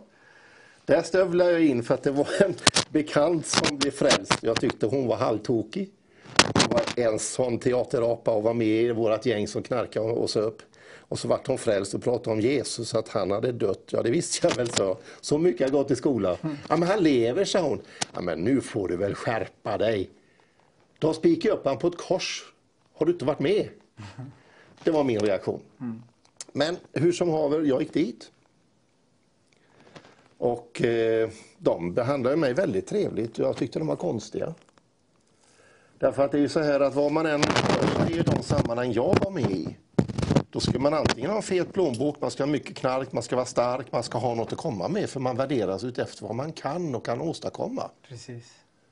Och de, de bemötte mig som inte ens var troende på något sätt, hade koppling till dem, på ett fantastiskt kärleksfullt sätt bara för att jag var. Mm. Det var mycket konstiga människor. Tänk. Det slutade med att jag hamnade en kväll Eh, på en pub som jag inte vet om det finns längre på en bakgata vid Järntorget som heter Sven Duva. Jag vet inte. Ingen aning. Jag springer inte på puben Nej, inte heller. jag behöver inte det. Nej, tack. Där satt jag och funderade på livet. För det kvittar ju vad du tror på så kommer tankarna. Vad händer när jag dör? Varför är jag här? Vad är det frågan om? Mm. Alla gör ju det. Och då gjorde jag något som jag aldrig gjort innan. Jag drack inte upp. Jag hade så mycket kvar på starkölen alltså. En stor stark, jag. ett antal. Jag hade inte varit nykter på kanske någon månad. Och jag ställde undan det, fimpade cigaretten och så vinglade jag upp mot Linnégatan 35 och då gjorde jag en biblisk grej utan att veta om det. Vad gjorde du? Jag ropade från mitt hjärta, Gud finns du så rädda mig. Det är ju så här, man kan sitta på en pub och flina och skratta därför att alkoholen gör sitt. Du kan gråta här inne samtidigt. Ja. Och det har jag varit med om. Jag vet vad det är. Man kan ropa utan att det kommer ett ord över läpparna. Och Det står så här i Romarbrevet. Det gör det. Vet du var? Vet du det? 10 och 9. Ja. Och lite längre fram 10. så står det så här. Den som åkallar mitt namn ska bli frälst. Alltså jag ropar från mitt inre. Gud, finns du? Så rädda mig. Ja. Stövla in på Linnégatan 35, sök tag i första bästa och jag var inte särskilt polite.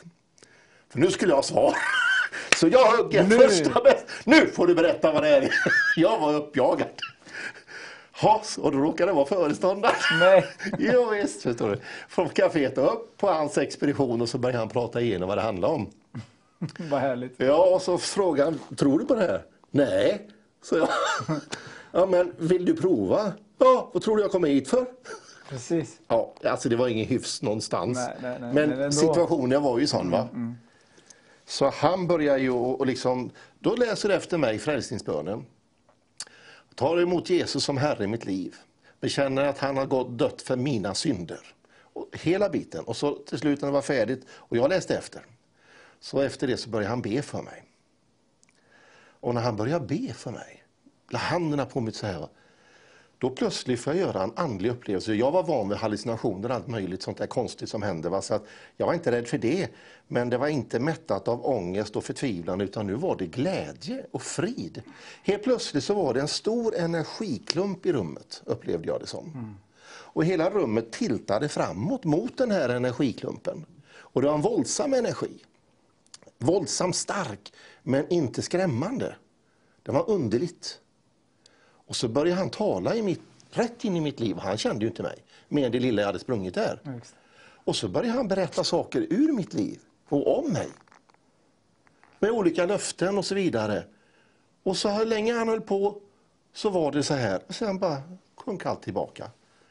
Och vad jag vet så var jag spiknykter i ett enda nu. Men nu är det så här att när man berättar sådana här saker, och jag har jobbat i missbruksvård i många år, så är det så att många tror då att ja, det är bara att möta Jesus, så färdigt, fix. Det är det inte.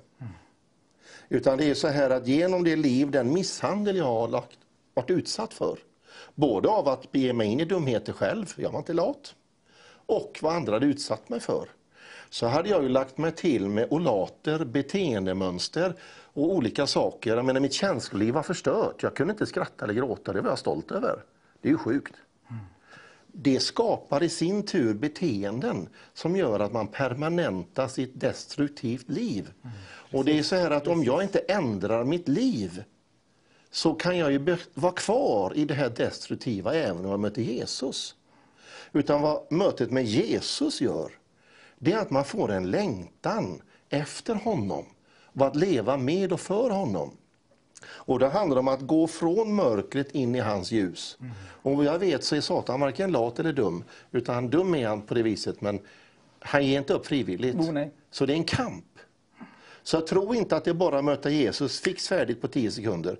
Det händer insatser av Gud, både nu och då, som gör att man söker vidare. Och man söker vidare. Och man går från klarhet till klarhet.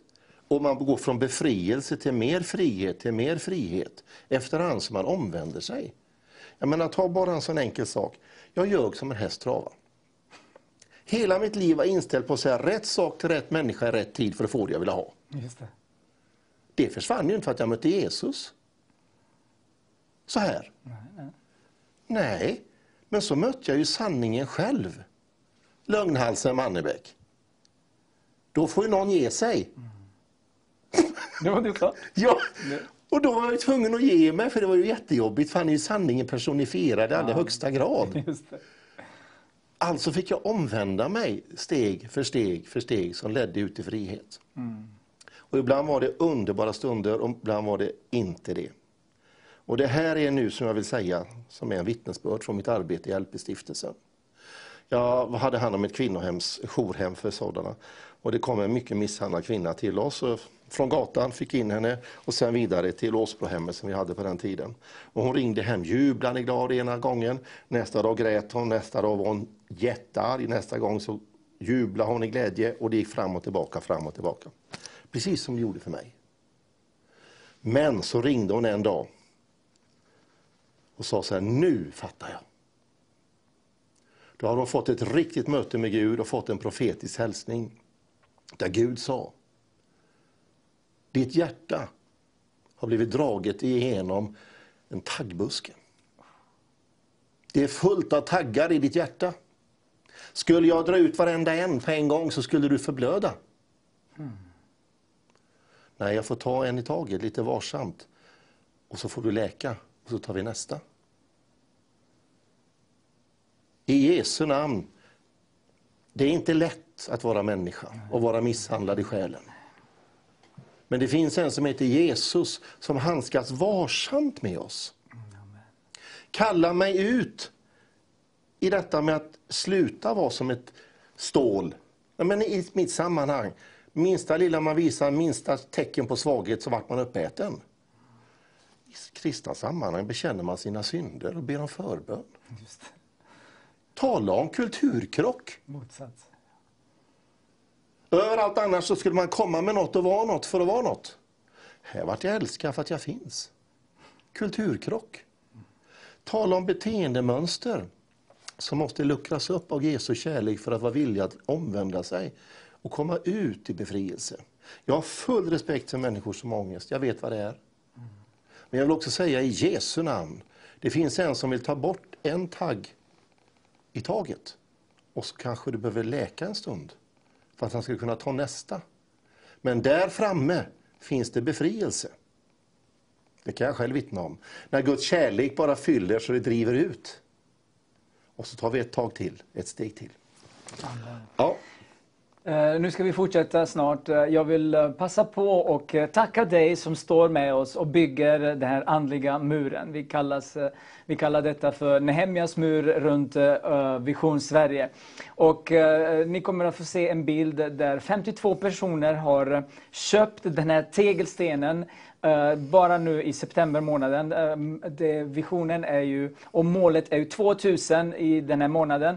Så jag hoppas att eh, du som sitter och du som tittar på det här programmet, att Gud verkligen talar till dig och du vill, du vill köpa och bygga den här muren med oss. Så vi börjar med med, med, med, en sten, men sen eh, det finns absolut möjlighet att köpa flera stenar, stenar och bygga tillsammans med oss. Men det är ju inte just själva köpandet, utan att du står med oss som förebedjare, som partner, som en, en givare och som står med och bygger den här muren tillsammans. Så när vi predikar evangelium, den här plattformen den är rund här runt omkring oss. Och det känns när, när muren blir starkare och tjockare, att här inne, det råder en härlig atmosfär. Och jag vill uppmana dig också, skriv ner dina bönämnen här på på Facebook-sidan eller på skicka sms till oss. Du, vi ska be för dig klockan nio, precis som vanligt. Och så kommer vi att eh, åkalla blodets beskydd över dig och oss. Och så förvänta oss eh, någonting nytt från Herren. Det finns också människor som äh, väntar på callcentret om du vill äh, hellre ringa och prata med fysiska personer. Då är det Miriam och äh, Eva ikväll som tar emot dina samtal. Underbara gudskvinnor som ber tillsammans med dig. Så var välsignad. Och nu ska vi gå tillbaka till dig Ulf och gå vidare. Eh, du nämnde lite grann visionen för mm. den här kvinnan. Och så, men du har också upplevt eh, någonting väldigt fint med en kvinna som heter Gunvor Österman. Mm. Ja, Berätta sagt, lite. Det ska jag göra. Jag lämnade som sagt Kristen Utmaning. Där fick jag en väldigt bra utbildning. Sen jobbade jag i LP-stiftelsen i många år fram till konkursen. Mm. Och eh, sen så var jag föreståndare för Betania församlingen i Alfta. Och där, plötsligt så är det så att då är jag på gång och ska bygga en motorcykel. Eh, kompisar från förr i tiden hade kommit in i mitt liv. Jag hade haft hand om människor på behandlingen, rehabiliteringen ifrån kända klubbar som hade väckt intresse och han hade tagit med mig ut i biker, sådana här sammanhang med Västberga klubbar. Och jag upplevde en väldigt öppen dörr. Frugan arbetslös och jag var pastor i en församling. Då täljer man inte guld med pennkniv precis. Nej, nej. Så att köpa en Harley för ett par hundratusen var ju otänkbart. Så att jag började bygga och eh, kände en väldig liksom... Och det är så här att om Gud börjar mana i ditt hjärta så är det så att ibland kan vi hamna i situationer som den här pojken med lite bröd och lite fisk. Det ser nästan larvigt ut i förhållande till behoven. Mm, ja, exakt. Ja. Och då gjorde jag någonting helt tokigt. Jag köper två begagnade mc-hjul i ett garage i Askeby utanför Linköping. Vad ska jag med det till? Jag bor i Hälsingland, i Alfta, i ett kallgarage har jag bara. Jag har inte ens ett varmgarage, jag ska kunna bygga en motorcykel. Men jag gör det som ett svar till Gud. Därför att han hade gett mig någonting i mitt hjärta. Och jag kunde inte, men jag kunde köpa de här två hjulen. Det är starten på detta. Ja, Hur titta, som helst. Det, det, här, det här bild, ser vi bilden på. Ja, det är det, det som är slutresultatet. Det var slutresultatet. Men ja. du köpte två hjulen först? Ja. Två hjul. ja. Helt tokigt. Hur som helst, jag kan inte berätta allt det här, men då är det på det viset att jag höll på med det här V8-bygget och då är det så att på Alfta järn där fick jag köpa med extra rabatt kupolmuttrar i rostfritt och brickor och grejer om jag var villig att ställa upp som en litet eh, dragplåster på en SM-deltävling i motocross. Det är klart jag gjorde det. Så att, och då var den inte registrerad och ingenting. Det var precis där man kunde köra med den. Men den var absolut inte färdig på långa, långa vägar. Men jag brummade omkring i depån mellan hiten.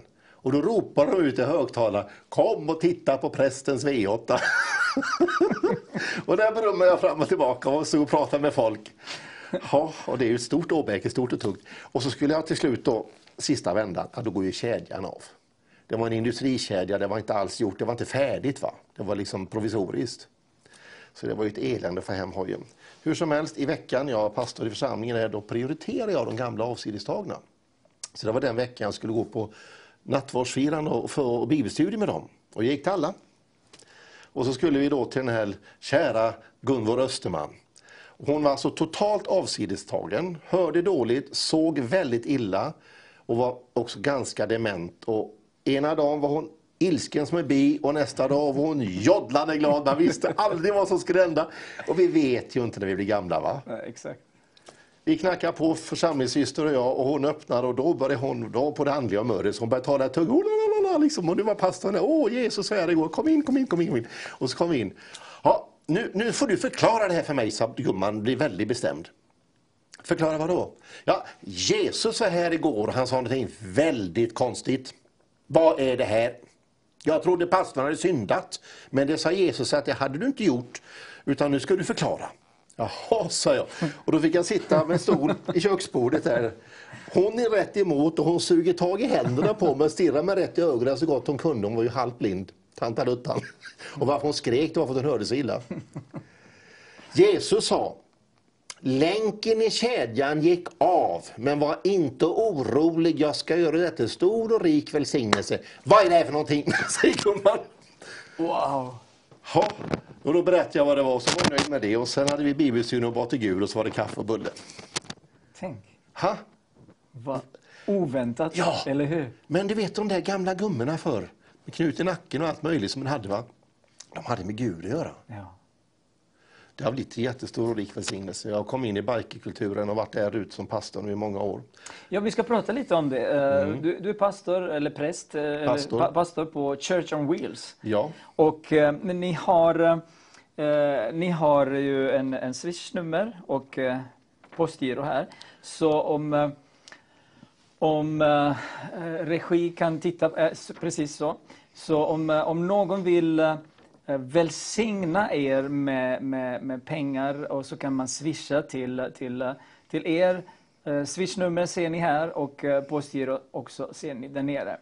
Eh, Berätta lite grann, jag, jag kan hålla den här lite. Mm. Eh, Vad, vad är det för en klubb och eh, hur, vad gör ni? Ja, vi är ett serviceorgan, andligt serviceorgan. Vi har tryckt upp eh, ungefär 100 000 biblar, eh, 80 000 svenska och 10, 10, 16 000, ja det är mer än 100 000, 16 Det är 000 typ sådana på ryska. Och så har vi gjort några tusen på engelska också. Och eh, vi är ute på mässor, träffar, evenemang. Och det här är ju en speciell grej, ni ska få se bilder sen när det gäller den ryska delen. Ja. Men det här är ju den svenska sista upplagan. Och vi vänder oss inte bara till mc-folk utan bilfolk också. Det är mycket gånger samma folk va, som kör bilar som entusiastbilar och kör motorcykel och så. Och då är vi på mässor och träffar och eh, har ett ställ där vi alltså sätter upp och då får man varsågod och ta. Vi prånglar inte på någon någonting därför att då slängs det som reklam. Vi har respekt för Bibeln så att det är viktigt och det är också så att därför har vi tagit väldigt många i hand.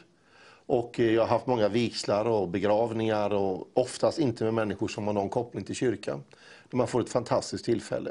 Sen gör vi evenemang ihop med klubbar, eh, vi har mc-träffar och annat och eh, vi gör saker ihop med församlingar, arrangerar olika saker. Och vi ska liksom stötta med att ta fram pastorer när det behövs. Mm. Jag har med mig Ulf Mannebäck, Church on Wheels. Och nu har vi kommit fram till att du bygger ju det här bygget med V8 motor Mm. från Corvette. Och vi såg ju den här motorcykeln, den, jag hörde också ljudet, fantastiskt. Man känner att man lever när du gasar. Så det, och vi träffades på en mässa också. Jajamän. Det var så roligt. Ja, då såg du hur vi jobbar. Ja, precis. Ja. Och nu, nu ska vi titta på några bilder som, eh, som, som du tog med dig och då ska du berätta lite grann vad Ja. är det för bilder? Där har vi en kafékväll. Är, de flesta där är inte bekännande kristna utan eh, man inbjuder till kafékvällar och så tar vi nästa bild. Och där har vi hamnat i Ukraina. Där har vi fått ner 10 000 sådana här biblar. Om man kan till med det här exemplaret. Jag har alltså den. Då är det så att vi har ju tryckt de här biblarna. Och det här är alltså, vi har fått totalt 16 000 biblar ner till Ukraina till, till eh, att hjälpa de kristna mc-killarna där nere. Fantastiskt. Nästa bild. Och där har vi ett motor, en sån här vanlig motorträff helt enkelt. Och eh, där har jag min lilla moppe som drar folk och så kan man vittna om Jesus. Den var riktigt lilla Ja. uppe där. Nästa bild. Och här är en vigsel och det är så den vi har fått ut. Vi har, gjort, vi har tryckt 80 000 svenska biblar. Och eh, vi har några tusen kvar i lagret. Då innebär det att folk kontaktar oss som är helt profant. Och att få ha en vigsel och bara berätta om bröllopet i himlen.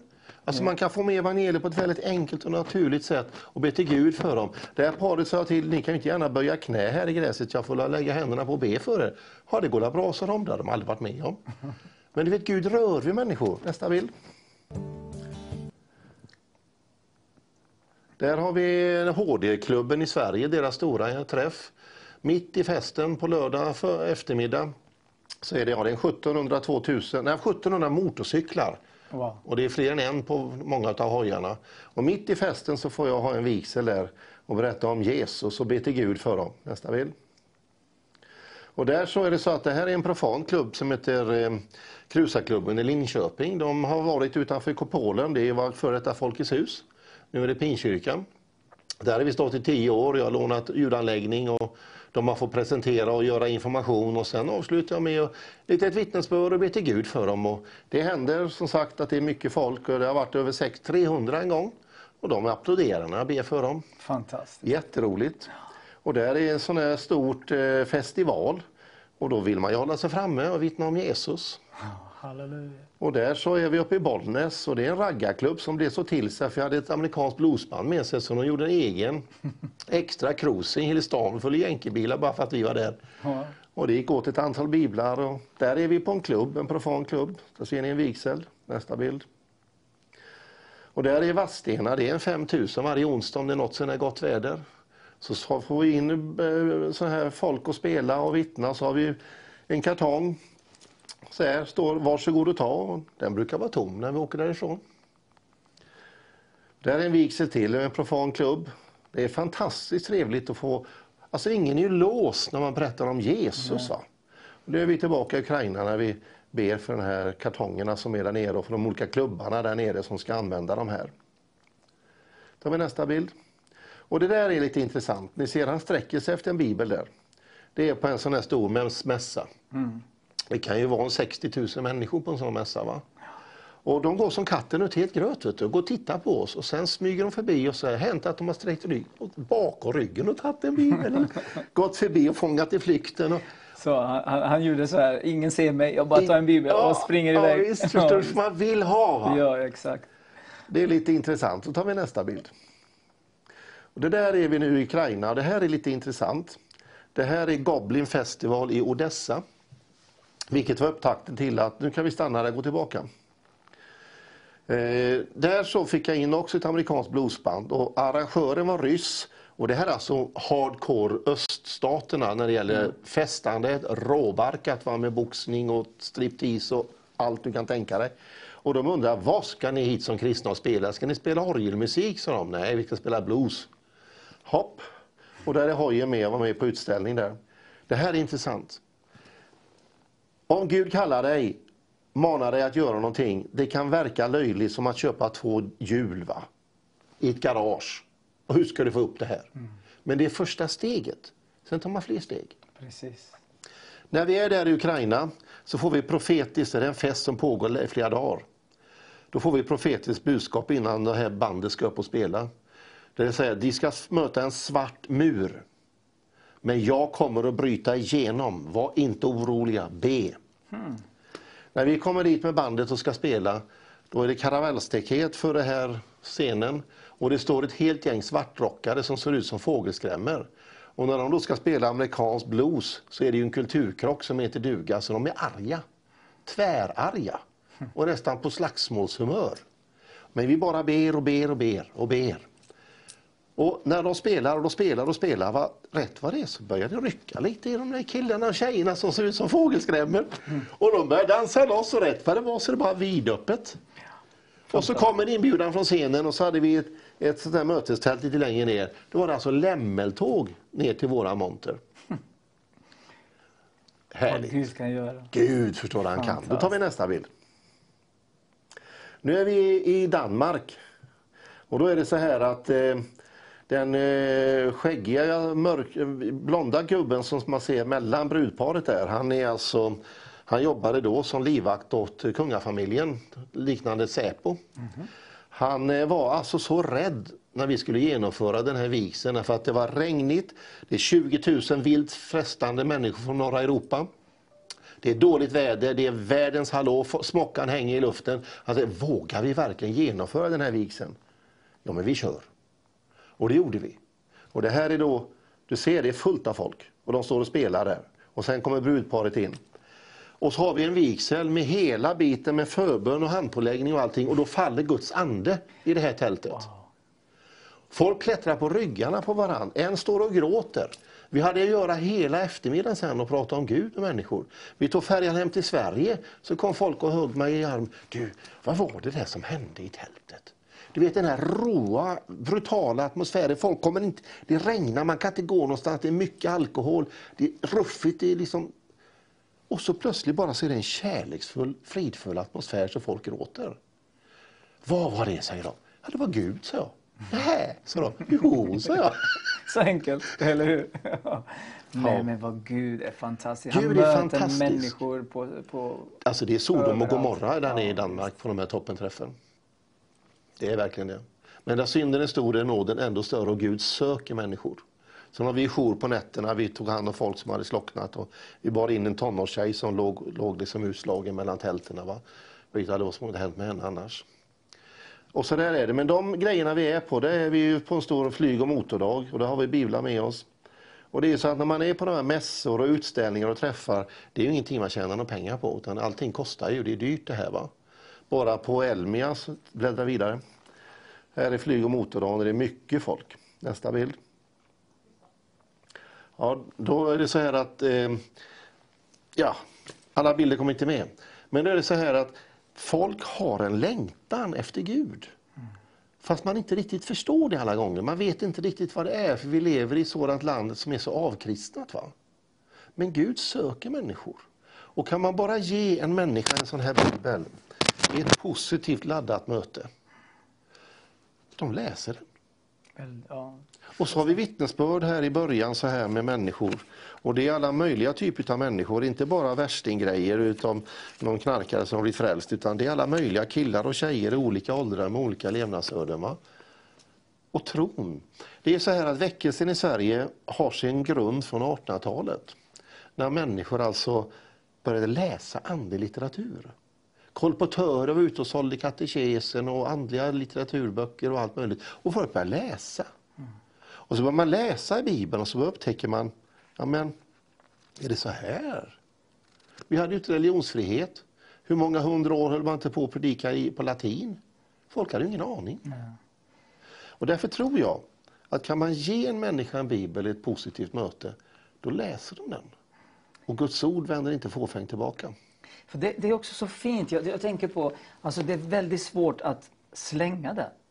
Ja, Alltså, speciellt när man inte prackat på. Precis, jag menar du vill ha det, sen tar du den och sen okej, jag kanske inte läser på en gång men, men sen har jag det hemma. Ja. Och jag vill inte bara slänga det, Det- den är, den är fin och så, det, det är inte bara vanlig papper, pappersbit eller någonting. Utan då, då har man det hemma- hemma och så plötsligt så kan Gud en dag bara säga, ja ah, men du, den där lilla boken, oj plötsligt, oj har jag Ja. den här i garaget kanske eller någonstans. Ja. Bara läsa, puff, Så det. kommer den heliga ande.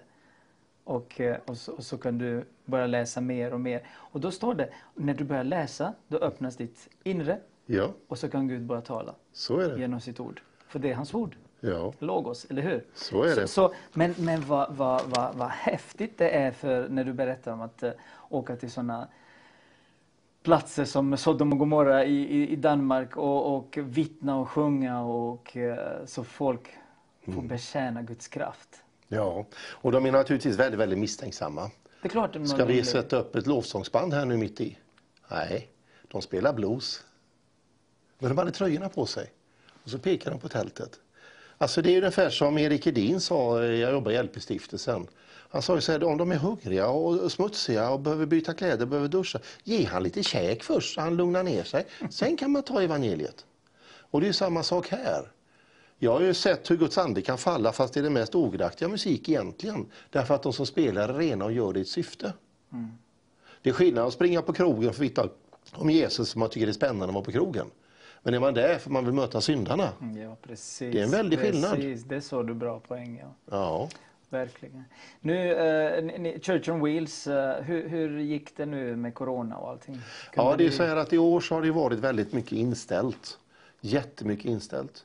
Vi har haft eh, väldigt mycket som... Men, men det är så här att då blir det på ett annat sätt. Då är det så att människor söker sig till oss därför att de mår dåligt. De vill ha samtal. Jag har suttit mycket i telefoner och mycket sms-kontakter och även hembesök naturligtvis. Där man har mött människor som är i nöd. Därför att nöden tar inte paus. Den struntar i corona utan snarare kanske corona skapar också. Så är det ju. Men tyvärr har det varit mycket inställt. Men det har varit på ett annat sätt bara. Men du är predikant, du är pastor. Eh, Ja, fast jag är ju pastor för de som inte går i kyrkan. Ja, men det, du är ändå pastor. Ja, det är har jag. Sett, eh, ja, Så är vi, det. vi har sett kragen där ibland. Ja, jag har ju sett, den på mig eh, när- Halskedja, vi har sett hatten. Och, Ja. men nästa gång så kommer du med motorcykel. Ja, det skulle vara roligt. Ja, underbart. Men man får många roliga samtal. Eller hur? Ja, Den öppnar upp äh, Ja, motorcykeln. Ja. Folk står där och med öl kanske och så, Jajamän. bara, så, så börjar du prata. Öppnar sig. ja, och sen är det så här så jag kan berätta en rolig grej. Ja. Vi hade ju varit på ett ställe här i Sverige va? och eh, det hade festat rätt hårt på lördag kväll, eller på fredagskvällen. Och så var det lördag morgon med frukost. Folk, folk campade ju där, det var alltså flera hundra där.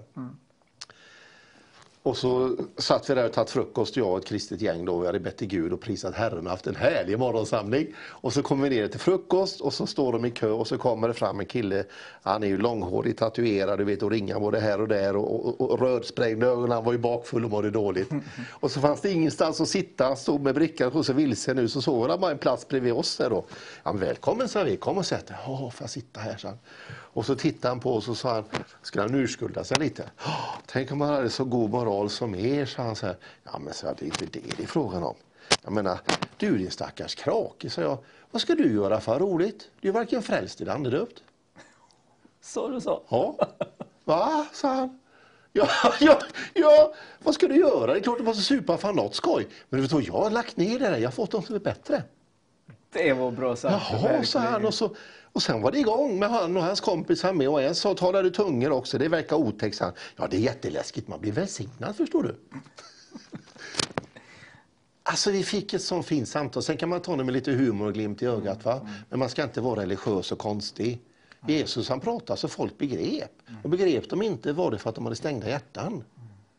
Så är Han gick åt med fariséerna Jajamän. och, och med, med Fick kritik.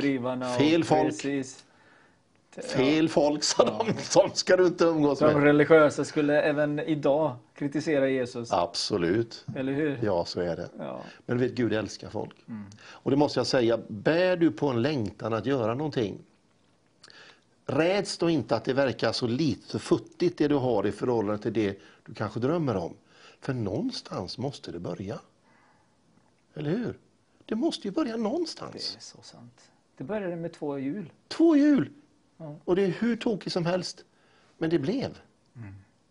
Hur många år tog eller månader? Eller Ja, det tog år för att man har inte så fel plånbok. Men eh, det tog år, men det, det, det fanns där. Nu är det där. Och den har varit registrerad sedan 2001. Wow. Så jag har kört 7000 mil med den och jag har varit över hela Sverige och Danmark och jag har varit i Finland och jag har varit, jag har varit lite överallt. Och det är ett fantastiskt bra redskap. Det är ett jättebra redskap. Hur många är det i församlingen? I Sionförsamlingen i Linköping vet jag inte exakt. På pappret är vi väl kanske 1500. Men jag jobbar ju inte i församlingen längre. Jag har varit anställd och jobbat i församlingen. Nu har jag en viss procent av dem och så har jag företagssponsring och sånt där. Och det här är ju det här är ju inte så billigt jag håller på med. Va? Men man måste ju vara på menar, en mässa kan kosta 20 000. Nej, Men då har vi oftast en jättebra plats. vi visar igen det här swishnummer och eh, postgiro. Och eh, om ni vill välsigna det här arbetet som Ulf bedriver tillsammans med era kompisar på Church on Wheels och välsigna dem, kan man ansluta sig till er? Absolut, det går jättebra. Det finns en Facebook-sida och det finns en hemsida. Vad Det berätta? heter Church on Wheels. Church on Wheels. .se. Eh, och där kan man vara, alltså vara stödmedlem kostar 150 kronor om året. Och då får man ett nyhetsbrev och man skickar med e-mailadress som vi kan skicka ut det. Så, Så. det gör vi. Så det. Fantastiskt. Och så har vi Facebook. Ja, jag har varit på Facebook och kollat. Ja. Underbart. Men, men du, eh, innan, eh, innan eh, du åker hem till var det Linköping då? Ja.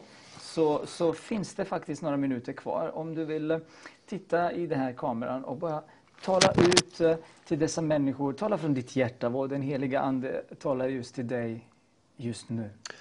Jo, jag känner i mitt hjärta detta med att du kanske har taggar i ditt hjärta. Gud vill dra ur dem och det är en smärtsam process med leder till helande. Gud manar dig därför att du har, blivit, du har fått stryk.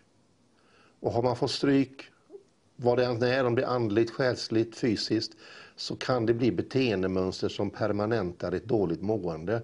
Gud vill locka dig ut ur det här för att det ska bli ett helande. Det kan vara ämnen som saknas i kroppen, du kanske behöver läkarhjälp. Jag har respekt för det här, för jag är ingen läkare själv. Det är inte bara hej och be. Men jag vet att Gud svarar på bön. Du bär på en kallelse. Och du ser ner på dig själv. Varför? Gud kan göra vad som helst genom den han får verka genom. Det kanske verkar så litet. Men det var det för mig också. Folk skrattar nästan åt mig är han dum? Jag har inte ens ett varmgarage. Hur ska du kunna bygga en hoj? Ja, men det var ju ett svar på bön. Det var ju svar på en kallelse. När pojken kom, vad sa lärjungarna? Nej, men varför slår det här? Ja, det var några bröd och några fiskar, men det vart över. Det vart över. Det räckte och det vart över. Ta de där första stegen. Därför att Gud älskar dig och det är på fullt allvar. Gud älskar dig och han vill välsigna dig. Han vill göra dig till välsignelse. Han vill. Vad vill du? Det är frågan.